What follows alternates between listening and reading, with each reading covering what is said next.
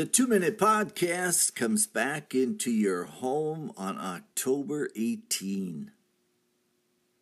Galatians chapter 1 states, I am astonished.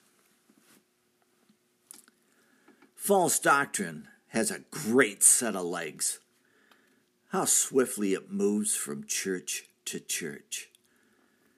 Only with constant vigilance can what is false be brought to the light of the Word of God and be judged? Following the Jerusalem conference, Paul zeroes in on reports that the Galatian Christians have been infiltrated with the same false doctrine of adding to the grace of Jesus Christ, Jesus the Messiah. Paul describes the whole event as a church is thrown into confusion.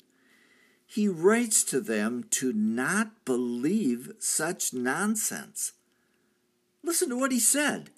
Even if an angel preaches to you, if it's false, it's false. This other gospel is really no gospel at all circumcision has no value. Uncircumcision has no value.